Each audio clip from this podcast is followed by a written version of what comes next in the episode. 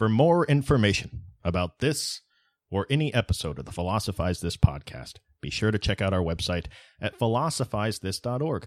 We got all kinds of great stuff up there additional reading, more content, transcripts of every episode, links to the files. Man, your dreams await you, and they will be granted at philosophizethis.org.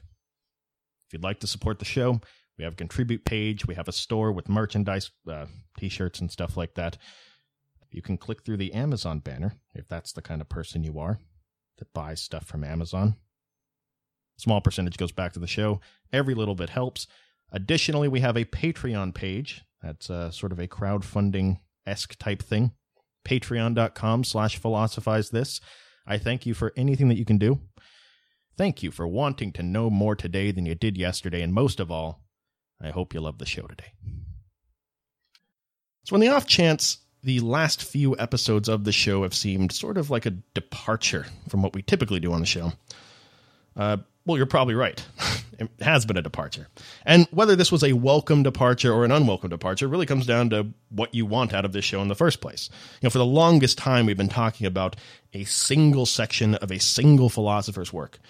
All of a sudden, out of the blue, we're talking about things like veganism, insecurity, moodiness. What gives? And although there's no doubt relevance between that stuff and what we're going to be talking about today, I just want you to know, got to be honest with you. If it seems like I've been stalling, it's because I have been stalling. Look, I feel an obligation to these thinkers to do their work justice. I don't want to just give some biased, cursory overview of a cause that these people committed their entire lives to. I respect them. Point is, I respect Hegel.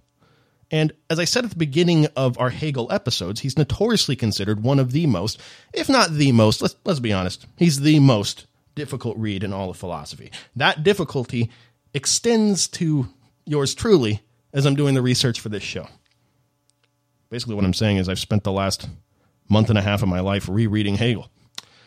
By the way, it should be said, it's not like these episodes that we were doing are useless. In fact, if anything, they opened my eyes to just how much stuff I've been neglecting about the basics of philosophy and how to be conducting philosophy in the first place. You know, in a classroom setting, this would be very easy. If you had a question about this stuff, you could raise your hand. I could talk about it for five minutes, and that'd be that. But a little more difficult when the education is centered around episodes, right? Where each episode is focusing on one particular thinker and their work. So moving forward, you can expect more of those types of episodes, just sprinkled in here and there. It's a very long winded way of saying that what I realized at the end of this long, agonizing process of sitting by the fire in my smoking jacket, reading Hegel with my trusty monocle, what I realized is that the problem wasn't with how well I understood Hegel. The problem was with when I first sat down to plan out all the Hegel episodes. I planned in the middle of them about three to four episodes that really went against everything that makes this show what it is. See, because as you guys well know, this show isn't about just spewing a ton of random facts at you, right? You know, Hegel was born on August 27th, 1772, Dr. Hans von Winkelstein at Stuttgart General Hospital. No, who cares about that? That's not what this show is. The show is about giving context to information, so it actually means something to you. It's kind of the whole thing about human beings, right? We remember what's important to us, not random facts. See, I got so caught up so lost in trying to give you all this information about Hegel's take on all these different things that we've talked about on the show so far that I completely forgot about why it matters. About the fact that there may be no one in the history of the world whose ideas are more responsible for the way that we look at the world in 2015 than Hegel. Kind of a big thing to overlook. But to be honest, it was eye opening for me. Here's what I mean. As we all know, there is a direct connection between beliefs and actions. We act based on our best guess of what we believe to be true at the time. Look no further than reports on your local news. People do great things and terrible things because of beliefs that they hold. And in a weird way, people love to study the darker side of humanity, don't they? At least that's one of my favorite things. All my favorite podcasts have to do with some dark element of humanity. You know, we love to marvel at what human beings are capable of at their worst, at their extremes. We love to hear about uh, great battles where millions of people die. We love to hear about serial killers do horrible things, and we wonder how could they ever have brought themselves to do that. We love to hear about evil tyrants subjugating people, and we wonder How could that have ever seemed right to them at the time? But make no mistake, go down to your local library, sit next to the friendly homeless man reading the USA Today, open up every history book they have, and what you'll find is that if the thing in the book actually occurred, it occurred because ultimately somebody had a belief about what the right thing to do was in that given situation. In this way, this teeny tiny sub branch of philosophy is indirectly responsible for all of it. This process, this process of arriving at new ideas and then analyzing what makes them worth believing at all, it really is the one thing that affects everything. And in this way, I don't like to think of ideas as these fixed things that we can analyze, right? I think of ideas as seeds. Seeds that have the potential to grow into something bigger. You know, look at a seed. Aren't seeds incredible things? I mean, I, I can't even fathom how this works. It's mind numbing. Look at a seed. Somewhere deep down in that seed is a ton of information that we're not seeing on the surface. It's a, a programming of sorts. In that seed, before it ever touches dirt or a drop of water, in that seed, there is the potential to become a giant tree. And in this way, I think there's ideas all around us that we could look at in our society today that are kind of like saplings. If they were taken to their full potential, if we nurtured the positive growth of them, they would fundamentally transform the world. It's just a matter of time before we learn how much water and sunlight they need. But just consider that. Consider the power of ideas in that way. Consider the fact that, you know, some guy named Professor Hegel back in the early 1800s, probably sitting in his front room using his trusty monocle, and he had an idea. You know, his neurons fired in a particular way at that certain moment, and this caused him to have an idea that he would eventually write down, eventually disseminate throughout the world, and it would eventually go on to change the entire political landscape of the 20th century. Think about that. If his neurons had fired even slightly differently, we may be living in a completely different world right now. Maybe tens of millions of people don't die. Maybe the atomic bomb is never created. One thing's for certain all of this started with an idea, an idea that was in response to a question, and the question was this What does it mean to be truly free? And what are the natural implications of this? Now, it's been a few weeks since we talked about this, so I just want to clarify a few things. To understand Hegel's answer to this question, we need to understand what he's responding to in Kant's work. Kant talks about human nature. He sees it as a very static thing.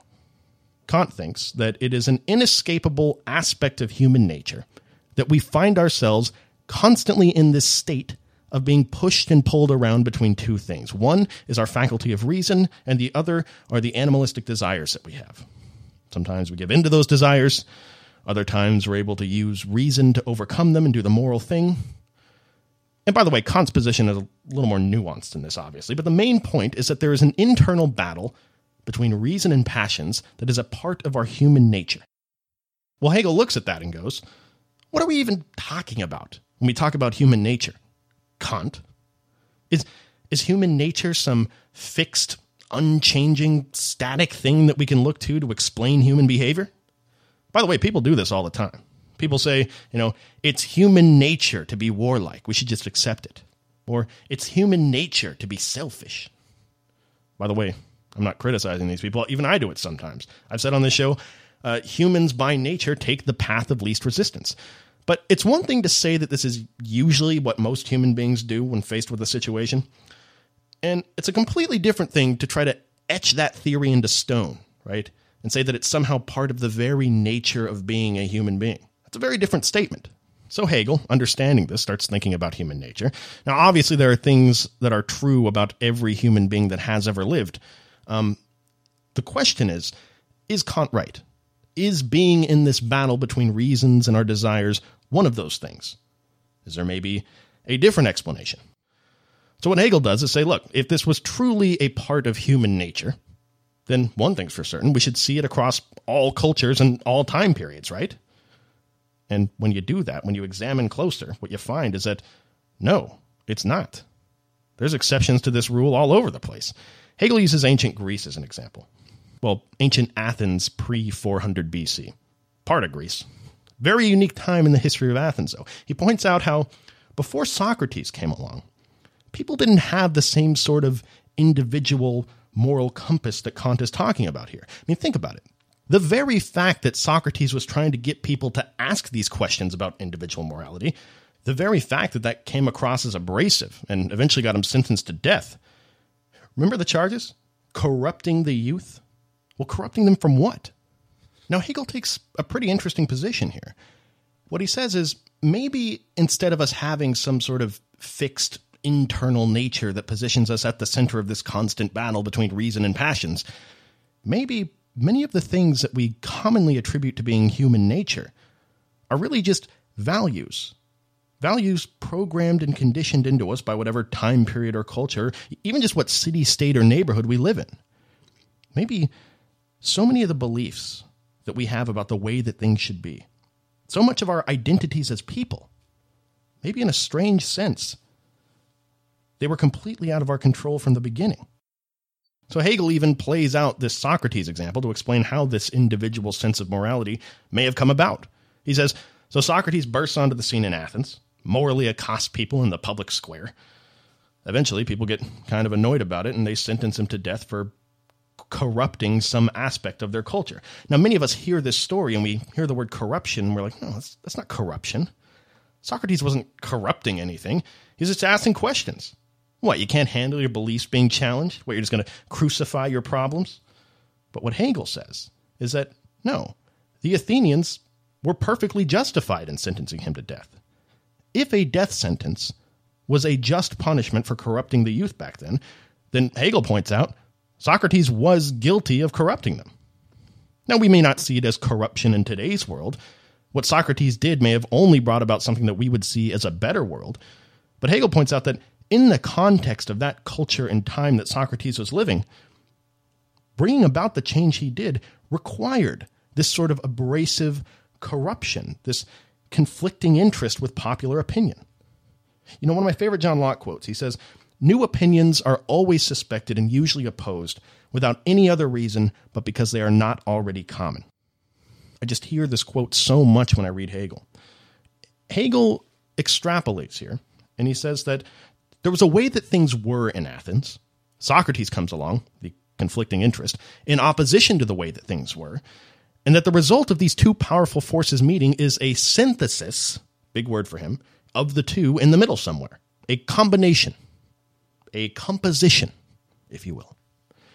This is what Hegel calls the dialectic. Thesis, that's the way that things are. The antithesis, the thing opposed to this way that things are, Socrates, and the synthesis, the meeting of those two in the middle. Now, we can see how this works on a cultural or political level, but it's actually funny. It, it even describes the ways that we oftentimes make individual changes in our lives, right? Like, why do you eat what you do? Like, one week you might eat 100% for taste. You might go on vacation, stuff your fat face with food all week long, greasy french fries, rubbing them all over your face. But then a competing interest might arise, right? Oh, well, I feel miserable. I'm, I'm getting fat. I'm having trouble sleeping at night. This week, I'm not going to eat for taste. No, I'm going to eat 100% healthy. But then that goes too far in that direction. You end up eating something in the middle, like a, a lean cuisine. So that would be the synthesis lean cuisines. And then inevitably, some other competing interest arises. Like, say, you go down to the store, you go to the frozen food department, and lean cuisines are not on sale. They're like five bucks a piece for 250 calories. Who wants to spend that much on something so mediocre? What I'm saying is that there is another competing interest that just arose cost efficiency, right? This week, I'm going to eat not in terms of what's healthy, not in terms of what tastes good, but the cheapest way possible. Is any of this making sense? I, I don't know. For me, it's less confusing to think about it this way than to try to fathom these large cultural shifts with it. But uh, as you can see in that example, the process does not start with two competing interests ending with a synthesis, right? Because what always happens, it's the nature of the world, is another Socrates comes along, and then another Socrates. Figuratively speaking, there is always another Socrates that's going to come along. That synthesis becomes the new thesis, and it's figuratively speaking always going to be challenged by the next antithesis. Hegel talks about, sure, I mean, there may have been some sort of paradigm shift towards a more individual approach to existence at that point, and that throughout the years, this individualism grew and contorted and shifted due to these conflicting interests. Uh, he even talks about how the French Revolution and just that age of revolutions in general, that may have been the point when this individualism pendulum swung too far in the other direction. And now we're living in a world that's the synthesis of the two. Either way, the root of what Hegel's saying here is this. As human beings that are trying to figure this crazy world out, you know, we're trying to find out the way that things are so that we can make a difference or at least find out what problems are ailing us. Hegel says that usually what we do, the usual approach in that endeavor, is to analyze the way that the world is right now. You know, we run experiments, we figure out how things are right at this instant, and if our research is good enough, we write books about it and people read them. And this approach intuitively makes sense. I mean, it, it seems like a good place to start. But what Hegel is saying is that maybe in the same way we don't have some fixed moral human nature like the one Kant was pointing at, Maybe the world is the same way. Maybe the world is too complex and constantly under the influence of outside interests that it too could never be reduced down into that sort of absolutist way of thinking. Maybe understanding the world only can come after you acknowledge the fact that it's constantly changing. And Hegel says that maybe a better tactic at getting to the bottom of this stuff is not trying to understand the way that things are right at this instant, because by the time you've understood them, they've already changed into something else. Maybe the key to understanding it is understanding that process, the process of constant change. You know, compared to trying to do an analysis of a very slowly moving thing, a target, right? You can go up to the target, you can measure the dimensions, you can find out what material it's made out of, you can write down what color it is, what shape it is, you can carbon date the thing, everything. And you might go back to your workstation and get typing on your typewriter, and you might write an entire book about this target, telling the world about your findings. And it, it may be the most illuminating account of that moving target that has ever been written. But what Hegel would say is that that target has moved since you last saw it. It's a different thing now. You may look, you may have done great research, so much research that you can look at that target now, and it hasn't moved much, so it looks like your analysis of it is accurate. But eventually, it will change and it will have changed into something completely different. What Hegel's saying is if we know that the world is this way, why haven't we ever tried to understand that process of change more? In other words, by understanding the process in which the world changes, we might be able to understand better the process by which we can change it. But even that's kind of pigeonholing Hegel. To Hegel, the implications of this fact are much further reaching than just being able to go start a, a super PAC and fund a political candidate. All right, there are deep moral implications here for him as well. See, because the very first question that you probably have for Hegel when he says this is, um, okay, everything's changing, everything's moving. Hegel, where is it moving to? He said everything was moving. Where's it all going? Is it just random? Is the world and everyone in it for that matter, really just randomly meandering around at the mercy of these competing interests that we have little or no control over? Well, Hegel would probably say back to that. We may be meandering, and many of us may be at the mercy of them, but one thing's for certain it isn't random. We are going somewhere. And Hegel says that, that ultimate destination that we're going for is mind's total understanding of itself. And that to Hegel is almost synonymous to total understanding of freedom. All of these changes, all these changes throughout history have ultimately been heading towards mind's total understanding of itself and a total understanding of freedom. Actually, we should slow down because this is yet another really interesting position that Hegel's taking, and it's far from a given. I don't want to gloss over it. How in the world is total self knowledge practically synonymous to freedom for Hegel. like, how is that even possible? The two definitely don't seem like they're the same. Well, think about it from Hegel's perspective, right? What is an average person like most of the time? Most people don't go around thinking about their place in this process of constant change consciously. They don't go through life actively trying to figure out which of their values are really just conditioned into them because of their particular culture and time period. No, that's not the way it works at all like the people in Athens in 400 BC in Hegel's example. These people didn't go around thinking that something was wrong with their approach to morality. And in that sense, think of what that means for us. The reality is, You only have access to the ideas that are around you in your culture and time period. These people living in 400 BC, they didn't have the luxury of living in a post Socrates world. So, in a weird way, they never had the option. They never had the option to adopt a more individual approach to morality. It was impossible for them to. Now, I'm not, look, I'm not saying that the laws of physics were preventing them from ever arriving at a different conclusion. Obviously, Socrates did. But given the tools that these people had, effectively it was impossible because they would never feel the need to question any of this stuff because they didn't think it was wrong. What Hegel's asking is can that be said to be total freedom? Or is this just you living your life in a very, very large cage that you never go on the extremities of and see the bars of? You know, on that same note, it's so easy for us to go back and denounce the people that, you know, owned slaves in the 16 and 1700s. But consider for a second how many of those people were just kind of, you know, going along with whatever was socially acceptable during their culture and time period, not really thinking about it. How many of those people? It's not that there was some evil dude twirling his mustache. I have, I have slaves. Isn't this great? It was acceptable back then, so they just never questioned it. Now, I've said on the show multiple times look around you right now. How many things that we just take for granted a hundred years from now, people will look back at us like we were tantamount to the slave owner in the 1700s. Hegel would want us to realize the interesting thing is they're there. They're all around you, everywhere. This is a process of constant change. We are constantly in a state of change to Hegel. So it is inevitable that there are things all around us right now that are going to appear barbaric to generations down the line. Most of us just can't see them because, you know, much like the slave owner, it's socially acceptable to believe this, so why question it? Think of the implications of this. How many beliefs do you hold right now? Even down to the things that make you think you are a special, unique person. How many of these things are just values that have been conditioned into you?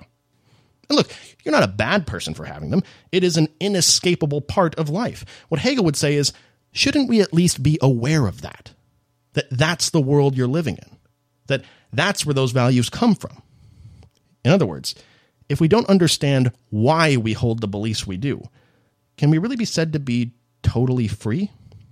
This is the connection of total self knowledge with freedom to Hegel.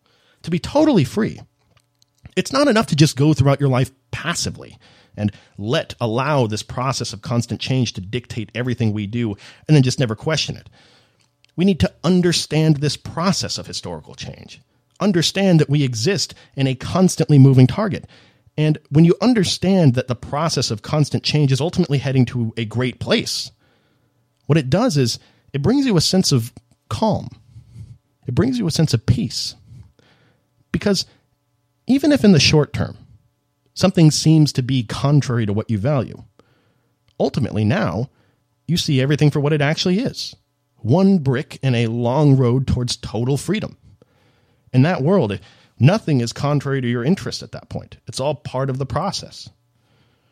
Now, it's easier said than done, but truly understanding and accepting this fact is a state of total knowledge. And at that point, Hegel says, it's really tough to get mad about anything that happens all the things before that we took as hostile and exterior to ourselves, we actually realize they're a part of us. They're a part of that process of constant change towards total freedom.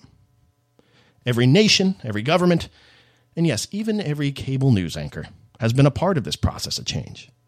And it's funny, Hegel truly thought that by writing these things down, he was giving the world total self knowledge. You know, in the same way that the Athenians didn't have the luxury of living in a post Socratic world.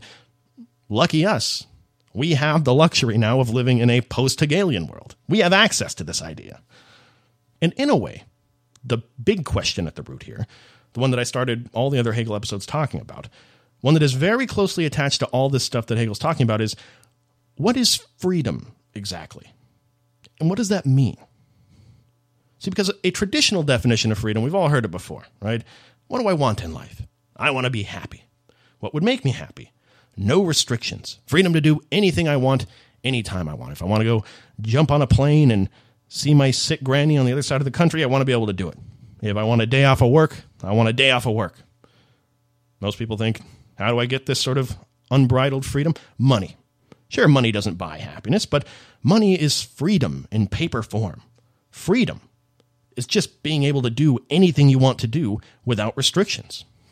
But Hegel's making the argument, like many of his contemporaries, by the way, but it's his work specifically on this question that went on to be incredibly influential. Is that definition enough to be considered truly free? And that just like we might be conditioned to have the values and beliefs that we have, and that part of being totally free is understanding why we have the values we do, not just blindly going along with them. Part of being totally free in other areas is not just being able to do whatever you want to do, it's understanding why you're doing what you're doing. It's that self awareness of what it means to be one aspect of this process of change. It's that that's liberating. You know, there's tons of examples of this. I mean, take anything. You, know, you, you could be sitting on the couch all day long watching TV, and you could get bombarded by the exact same Burger King commercial over and over and over again, right? And this ad could have everything, right? Freudian psychology advertising, subliminal messages, Tesla, doing mind control stuff on you, digging his way into your brain, burrowing in. And you may stand up from the couch later in the day, feel hungry, and it may feel to you like it's a totally autonomous free choice that you're making to decide to go down to Burger King and get a cheeseburger. But unless if you're aware of the fact that that's the reason why you're going to Burger King, as opposed to the countless other options you have, you are enslaved to a certain extent. Your behavior is being controlled. And Hegel's asking, can we said to be truly free if that's the case with our thinking? This is the million dollar question. This is the million life question. His work on this question was the idea, the seed that was planted that eventually went on to affect Marx and countless other thinkers. Because one big thing that arises naturally when you have this discussion long enough, which we're going to continue to expand upon, is another big question given the way our lives work, given how at the mercy we all are of these competing interests, and given how easy it is to insulate yourself off from all the possible options out there out of laziness, to, you know, only expose yourself to a few different options and just try your best to stay comfortable with whatever you've already been exposed to. Maybe. Although we think we know what we want, and we would like to think we know what would make us most happy, maybe. Maybe we aren't the best ones to decide what we should be doing at all, what career we should have, what marriage we should enter into, and yes, even what cheeseburger to eat. Lots of uh, big episodes to come. Thank you for listening. I'll talk to you next time.